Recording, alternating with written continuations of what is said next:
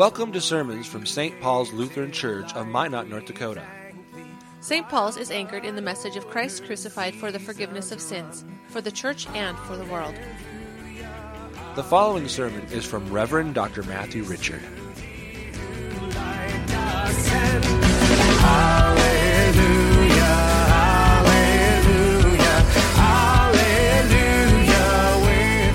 The epistle is from Ephesians chapter 3.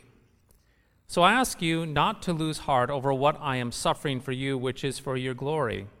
For this reason I bow my knees before the Father, from whom every family in heaven and on earth is named, that according to the riches of his glory he may grant you to be strengthened with power through his Spirit in your inner being, so that Christ may dwell in your hearts through faith, that you, being rooted and grounded in love, may have strength to comprehend with all of the saints what is the breadth and the length and the height and the depth, and to know the love of Christ that surpasses knowledge, that you may be filled with all the fullness of God.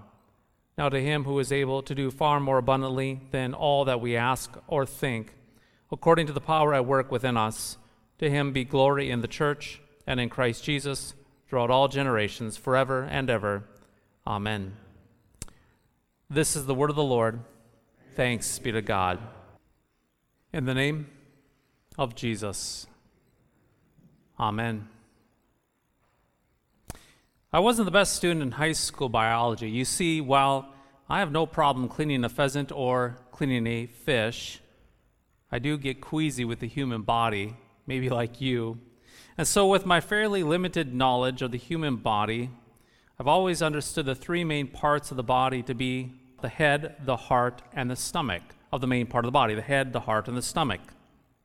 Perhaps, like you, I've seen these three parts as our different zones of our body with different functions.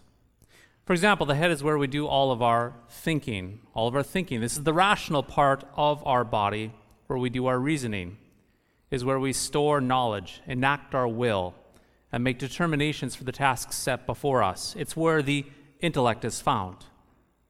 Moving downward on the human body, we get to that area called the heart. This is the part of our body where our emotions and affection come from. Our passions, our appreciation, our love, our care, our feelings, they come from our heart. We think with our head and we feel with our heart. And last but not least, we have our stomach, our kidney, our liver, our intestines, and so forth. This is the part of our body where we get nauseous with the flu or we get sick from eating too many tacos. This is the part of the body that we associate with, well, hunger and as well as the bathroom and being sick. And so, simply stated, we have the head where we think, the heart where we feel, and the stomach, well, let's just say this, where we get sick. I'm assuming that you view things the same way. And so, to the point, why I mention this, to the point, when the Apostle Paul prays from prison that Jesus would dwell in the hearts of the Christians of Ephesus, in that city of Ephesus, is he praying that Jesus would be with their feelings? Indeed, is he praying that Jesus would be in their hearts, in their feelings, or with their feelings? Now, keep in mind that our reading from the Epistle of Ephesians comes from the Apostle Paul during his first imprisonment. And so, are we to understand that from that place of prison, house arrest, Paul is praying that Jesus would dwell in the feelings of the Ephesians?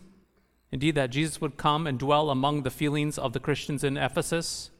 Listen to what Paul said again in a loose paraphrase. I pray that Christ may be more and more at home in your hearts. I pray that Christ may be more home and home in your hearts, more and more at home in your hearts.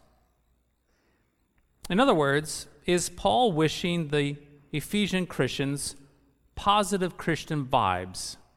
You know what I'm talking about? Today, in our day and age, people often say, and you often hear people saying, that they're sending positive vibes, sending you positive vibes when you are down in the dumps. And so, is this what Paul is doing? But instead of wishing a positive vibe, that he's sending a nice positive Jesus to meet perhaps a positive feeling heart or maybe a downcast heart? Positive Jesus being sent your way into your feelings. Well, tragically, much of American Christianity will view the Christian faith just like this. They view it as a little more than just a coffee mug slogan meant to give you encouragement in the emotional heart. It's important, though, to keep in mind, though, that in the Old Testament, now I want you to listen very carefully. In the Old Testament, there's no word for brain. In the Hebrew language, there's no reference to the brain. In fact, in the Old Testament, when the emotions and the feelings are talked about, they're not considered, like us, they're not considered to be in the heart, where we locate emotions and feelings. Yes, hear that correctly. When the emotions and feelings are talked about in the Old Testament, according to the Old Testament Hebrew, emotions and feelings are not ascribed to the heart, but they're actually ascribed to the stomach, to the kidneys, the liver, and the intestines.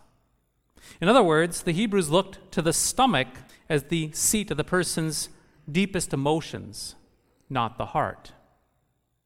With that in mind, perhaps we have a niche here at St. Paul's. Perhaps we could develop a brand new business here at St. Paul's, making Valentine's cards according to a Hebrew Jewish perspective.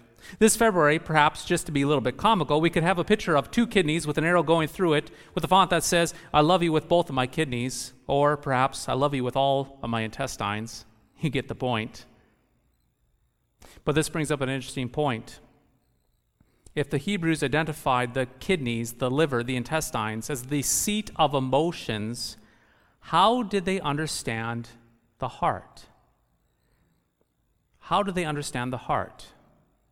Well, unlike our culture today, the ancient Hebrews saw the human heart not as the seat of emotions and feelings, but they saw the heart, yes, they saw the heart as the seat of understanding, the place of knowledge, determination, thinking, and the will.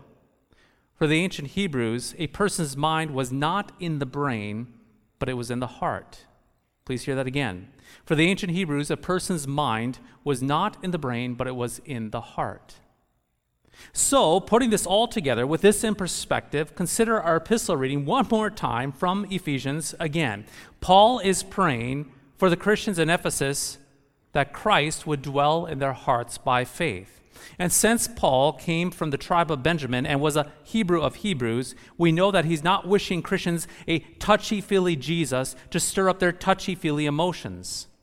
He's not sending a positive vibe to their emotional hearts. Instead, Paul's bold prayer is that the Ephesian Christians would lay hold of and know the depths and the width of Christ's sacrificial love.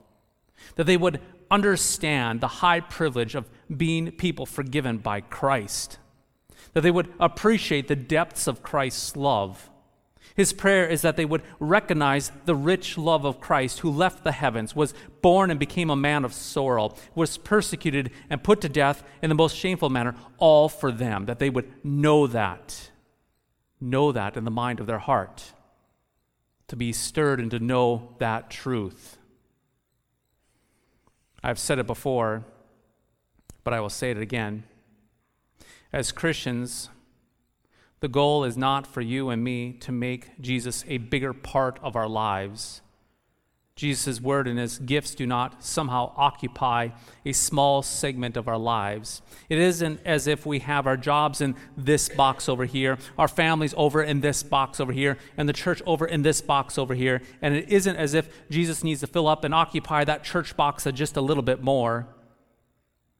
In other words, what the Apostle Paul is saying to you and me as Christians here at St. Paul's Lutheran Church is not to take Jesus and fit him into our neat little churchly box or take a warm feeling Christian sentiment and sprinkle it on our feelings, the feelings of our heart. Well, this is not Christianity. Instead, dear friends, your whole life, your whole life, you're sleeping, you're eating, you're going to work, you're walking around in life your whole life belongs to God. Furthermore, your habits, yes, your habits, your behavior, your feelings, your thoughts, your entire way of conducting yourself are not shaped and they're not formed by a perishing and falling world. you do not belong to yourself. How can you? You were crucified into Christ. You do not belong to the world as well. How can you? You were not, well, you are not a part of darkness. You were actually snatched from the world and given truth in Christ. And so, how can you belong to the world? So, and so let us not assume that we are here at St. Paul's to hear a bunch of religious slogans or touchy feely coffee mug sayings. Let us not assume that we are here at St. Paul's to get a small minded list of rules and principles to make our lives a little bit more manageable. Let us not assume that we are here at St. Paul's for the sake of upholding tradition or denominational aspirations. Let us not assume that we are here at St. Paul's to somehow protest our culture. No, we are not here for any of this at all. Instead, we are here at this church at this time to be reminded of a Savior who redeemed us not with gold or silver, but with his precious blood to make us his own. We are here in this church to receive continually from the Savior, this Savior, so that we might be strengthened in faith, refined in our thinking, and granted continual assurance that as bad as it might get in this life, that we belong to Him and He to us. We are here because of our mind and body and heart and soul rest in Christ, not our understanding. Baptized saints, listen up. You no longer live by your own knowledge, your own feelings, your own understanding, but you live by faith in Jesus Christ, who loves you and gave himself to you. Furthermore, you do not live according to the world, for in your baptisms you were snatched from darkness and placed in the marvelous light to walk in truth. And so, because of this, Paul's prayer is that we Christians would be completely and totally captivated by Christ and his gospel, not just in our tiny little feelings, and not just in our intellect as well, but in our whole being, the whole person.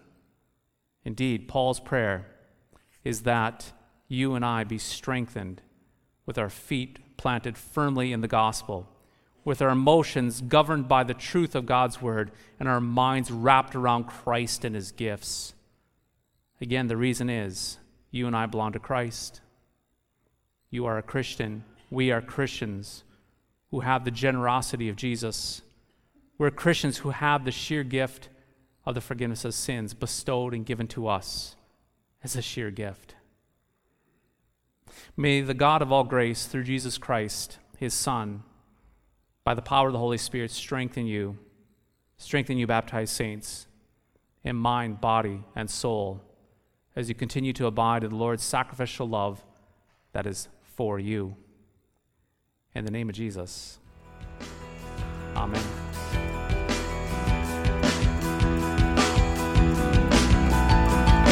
Thy strong word bespeaks us righteous, right with thine own holiness. Thank you for listening to today's podcast sermon. You can access a full manuscript of today's sermon from Pastor Matthew Richard's blog at www.pastormattrichard.org or visit St. Paul's website at www.stpaulsminot.org. The Lord bless and keep you.